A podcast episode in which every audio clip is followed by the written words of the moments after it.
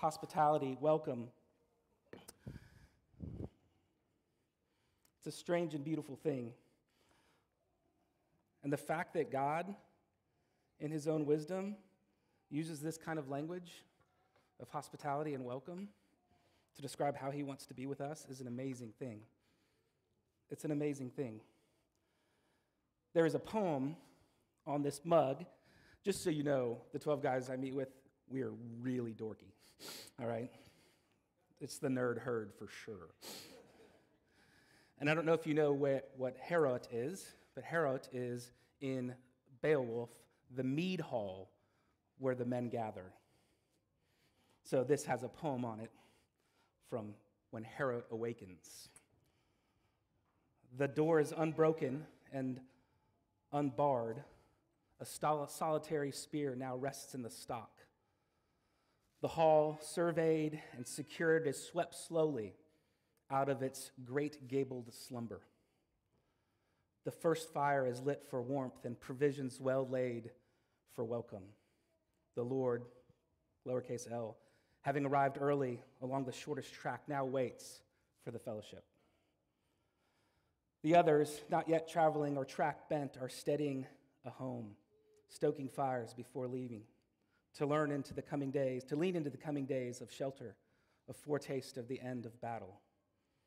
Heorot has begun to heave with warmth. Its raftered ribs yawn, aching to enfold the brotherhood quartered under one thole thatched roof. Told you we were nerds. the guy who wrote that has a PhD in Hebrew and is an FBI agent. Total nerds. Der Mensch ist was er isst. The man is what he eats. Or, as popular known, you are what you eat. Don't think of it in like a diet kind of way, though my mom used to say when I would eat too many gummy bears, garbage in, garbage out. But that's not what Feuerbach is talking about here. He was making an argument against spirituality. He was what you would call a philosophical materialist. So only matter matters, right? Nothing else exists. And he was trying to make the case in saying that, that this spiritualism that we have is folly. Two years later, another guy, German dude named Alexander Schmemann, who's an Orthodox priest, said without knowing it, he was espousing the most spiritual idea of humanity. When Jesus taught us to pray, the first thing we ask for ourselves, after praying that his name would be honored, after that his, we pray that his kingdom is, would come and his will be done, the first thing we do is pray for food for daily bread. Schmemann says the Bible says man is created, first of all, as a hungry being, and the whole world is food. Y'all, this is going to get really esoteric at times, and you know, I'm having these Heorot readings and all those other things in my head. But what I'm trying to do is, is connect for you the reality of this kind of spirituality that is embodied and has food and, and Jesus himself says he's the bread of life. And let that metaphor mess with us in really beautiful and good ways. Let us lean into that reality. Schmemann says, Man must eat in order to live. He must take the world into his body and transform it into himself, into flesh and blood. He is indeed what he eats, and how he eats, and where he eats, and with whom he eats. And what he eats matters, and who, with whom he eats matters eternally. And this, the world God created, is one giant banquet table for people to, t- to enjoy. It's a wonderful, wonderful thought. So the Bible starts with a hungry humanity, right? And, and, and they're eat by the grace of God, his provision of the world. And the Bible ends with us at a table, eating together again in this banquet called the, the, the, the wedding feast. What is all that about? Y'all, give us our daily bread It's thick like goulash, man. There's a lot going on in that. And when Jesus was on the scene, he said, And I'll read John 6 later, but he said he was the bread of life, that you had to eat on him, that his flesh and blood, and people got wigged out by that because that's wigged out worthy. But what is this? We turn to our texts today. Both are at the end of letters written to two different churches one from Peter, one from the writer of Hebrews, which nobody really, really knows who that is. And, and, and toward the end of Hebrews, it just says this Let brotherly love continue, let Philadelphia continue. No comment on the game. Do not neglect to show hospitality to strangers, and thereby some of you have entertained angels unawares. First Peter says, and 4 again at the end of the book, above all, keep loving one another earnestly, since love covers a multitude of sins. Show hospitality to one another without grumbling. As each has received a gift, use it to serve one another as good stewards of God's varied, multifaceted grace. Whoever speaks, as one who speaks the oracles, the very words of God, and one who serves by the strength that God supplies, in order that in everything God may be glorified. God would be given more weight in the world through Jesus Christ. And he ends with doxology To him be the glory and dominion forever and ever. Amen.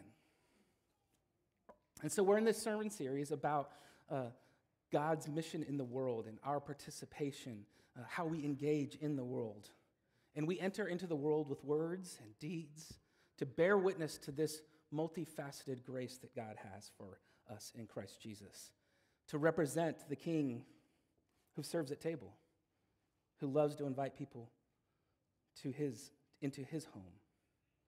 So far, we talked about Jesus' mission in Luke 4 and then our mission in Micah 6. And these next two weeks, we're going to talk you know, a little bit more strategy, welcome, hospitality. We're going to talk about this as it relates to God hospitality and belonging being welcome in a place for rest and sustenance. It's an amazing thing, and it's at the very heart of who God, of how God reveals himself in the world.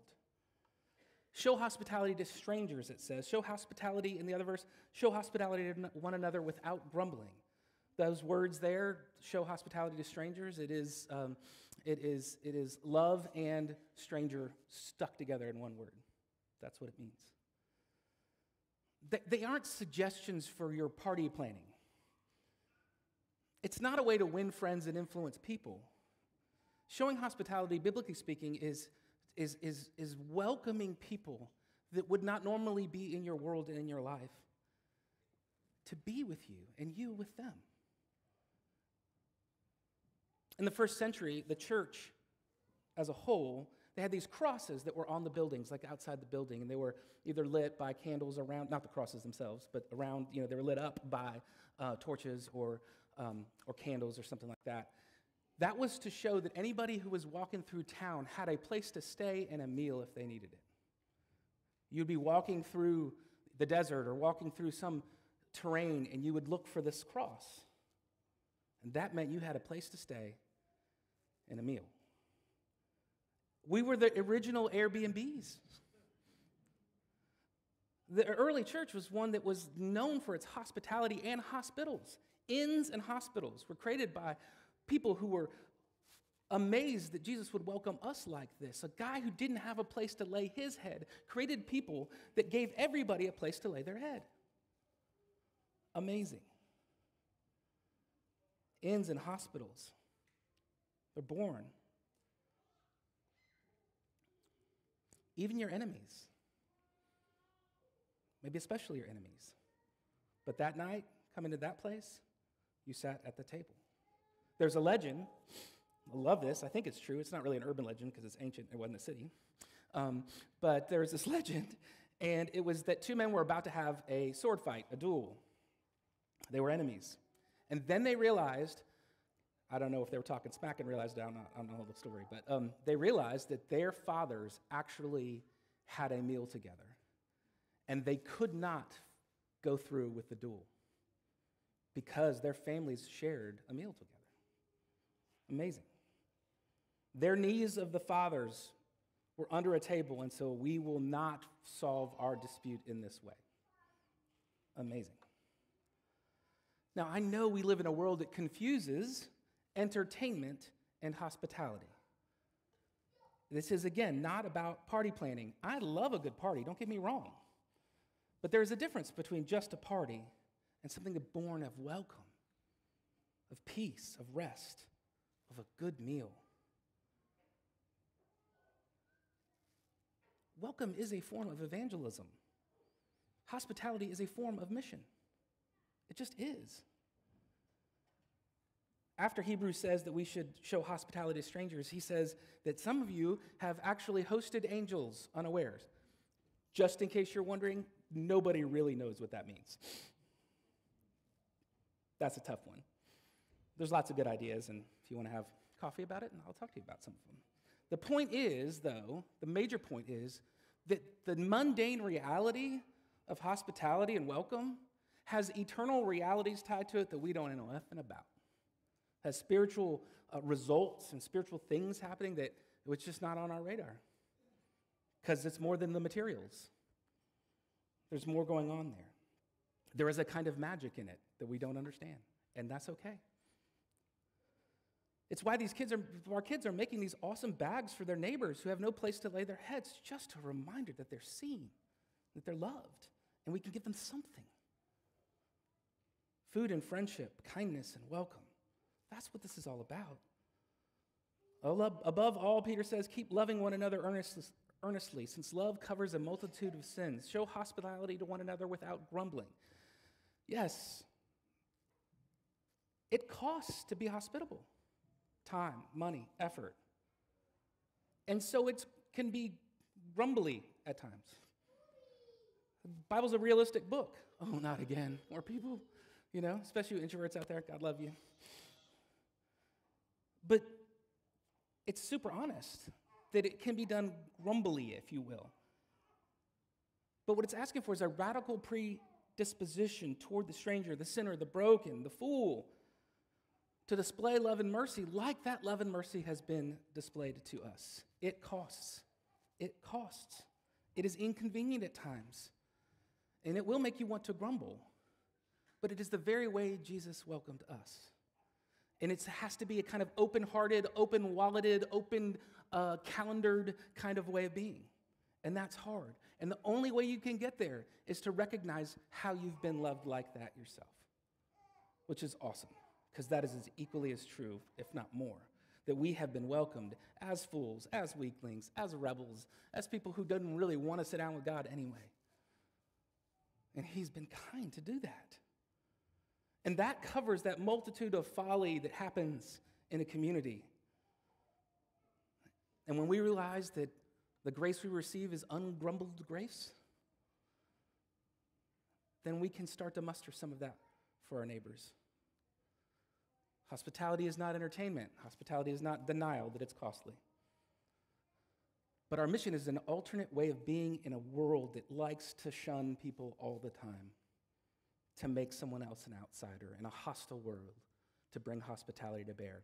In 2014, I looked over a sermon that I was not on this passage, but some, some of this topic, and I wrote, I'm wholly convinced that the next 50 years of evangelism, outreach, cultural engagement, and love of neighbor will not be marked first by our convincing arguments the soundness of our rhetoric, or our positions of power. But by the way, grace transforms us into people who bring forth beauty and generosity in our hospitality, love, and welcome as we bear witness to the resurrection of Jesus. I think I hold it more true now in 2023 than in 2014. Again, this is not about entertaining. It's not just party culture, or parties are paltry if they don't have this welcome. They don't have this invitation to be. I mean, there's no application other than have somebody over, take somebody to coffee, learn and listen, be curious, enjoy. Enjoy. Your, your house doesn't have to be freshly vacuumed. I mean, my house always is freshly vacuumed, but my wife has a, a little issue with that. So she says, um, but that's for her joy at that point, not, not impressing. Um, give from what you have. If your pantry's not fully full, it's okay best, uh, one of the most amazing acts of hospitality I ever received was I was in college and I was in Ethiopia for six weeks. And one of, and by the way, I was um, a superintendent on a job site. we can all know that was ridiculous. Um, but one of the workers invited me home to his house to say his house is more of a hutch. Um, and he made coffee for me. It was one of the greatest experiences of my life. True welcome, full of humility and grace. And he got something about hospitality that I had nothing, I, had no, I knew nothing about. He taught me that day. He knew better than I. Peter goes on to say that when you're doing this, there's talking to do. You actually speak the very words of God. Oracles, love that. The serving we do is, comes from a strength that comes from Him. All of it is grace received and then grace given. All of it is His kindness. We are curators of the grace we received, and we set out a table for people, trying to display the unmerited favor and kindness of God, knowing full well we don't deserve to sit at His table, but He is glad to invite us the same. We talk with our mouths now filled with the choices of foods. Every single meal you've ever eaten has been a gift to you from God's hand. We don't have people in our home to impress. We have people in our home to be impressed by this God that is so gracious. Don't worry about your menu, worry about your manner. Though, if it's an act of love, worry about your menu and go for it some good sauces.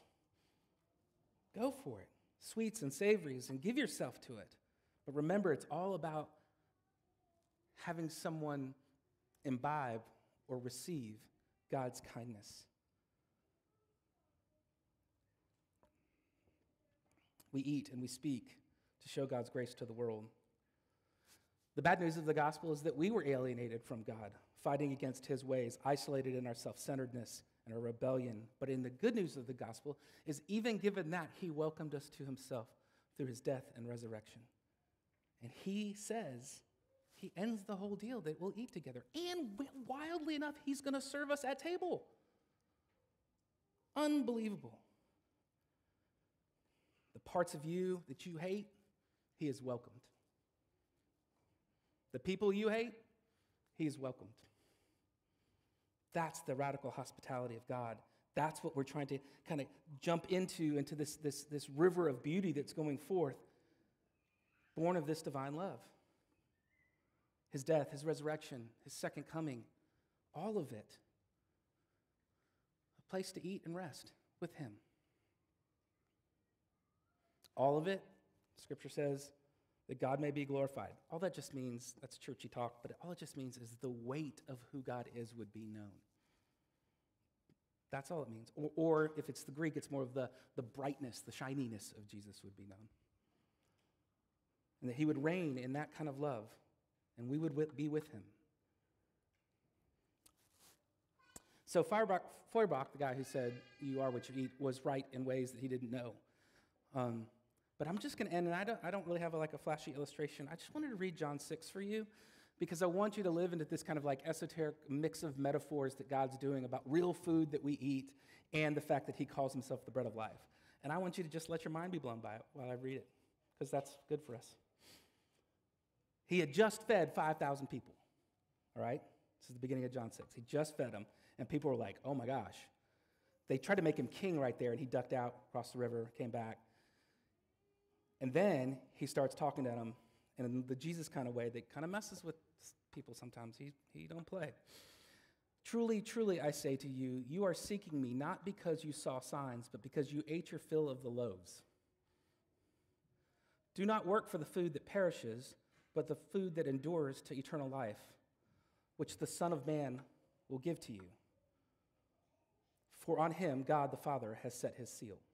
This is Jesus. And they said to him, What must be done to be doing the works of God? And Jesus answered, This is the work of God, that you believe in him who he has sent. Believe in me. So they said, Then what sign do you do, you do that we may see you and believe? What work do you perform? Our fathers ate manna in the wilderness, as it is written, He gave them bread from heaven to eat. Jesus then said to them, Truly, truly, I say to you, it was not Moses who gave you the bread from heaven, but my Father gives you the true bread from heaven. For the bread of God is he who comes down from heaven and gives life to the world. They said to him, Sir, give me this bread always. Jesus said, said to them, I am the bread of life. Whoever comes to me shall not hunger, and whoever believes in me shall not thirst. And this is the will of the one who sent me, that I should lose nothing of all that he has given me, but raise it up on the last day. For this is the will of my Father, that everyone who looks on the Son of God and believes in him should have eternal life, and I will raise him up on the last day. So the Jews grumbled about him. Gotta love that grumbled came in. I am the bread that came down from heaven. What is he saying? Isn't this Jesus, Joseph's son? That happens a lot, by the way. Whose mother and father we know? How did he say, I have come down from heaven? Jesus answered them, Do not grumble among yourselves. No one can come to me unless the Father who has sent me draws them, and I will raise them up on the last day. Truly, truly, I say to you, whoever believes has eternal life, and I am the bread of life. Your fathers ate manna in the wilderness, and they died. This is the bread that comes down from heaven, so that one may eat and not die. I am the living bread that came down from heaven. If anyone eats of this bread, he will live forever. And the bread that I will give uh, for the life of the world is my flesh. So Jesus said to them, Unless you eat the flesh of the Son of Man and drink his blood, you may not have life in you. Whoever feeds on my flesh and drinks my blood has eternal life, and I will raise him on the last day. For my flesh is true food, and my blood is true drink. Whoever feeds on me, my flesh and, my, and drinks my blood abides in me, and I in him. When many of the disciples heard it, they said, This is a hard saying. Who can hear it? Love the understatement. It's brilliant. And many turned away from him that day, turned back, and no longer walked with him. So Jesus turned to the twelve and he said, Do you want to go his way as well? And Peter answered, the guy who wrote what we just said, and said, Lord, where are we going to go? You have the words of eternal life, and we have believed and have come to know that you are the Holy One of God. I don't know where to go. I don't even know exactly what you just said. And it is weirding me out, but where else am I going to go? There's something mystical and magical and beautiful about how, this, how all this connects and how it manifests in a simple meal, a simple cup of coffee, a simple embrace in hospitality. Let's pray. Lord Jesus, help us, help us not be stingy with our time and our food and our friendships. It's a lot, and it takes a lot. But help us, Lord. And help us be reminded again and again that you have welcomed us fools and weaklings and rebels and selfish people. But you've done something in us. By your welcome of us, may we participate in your welcome to the world. We pray in your name. Amen.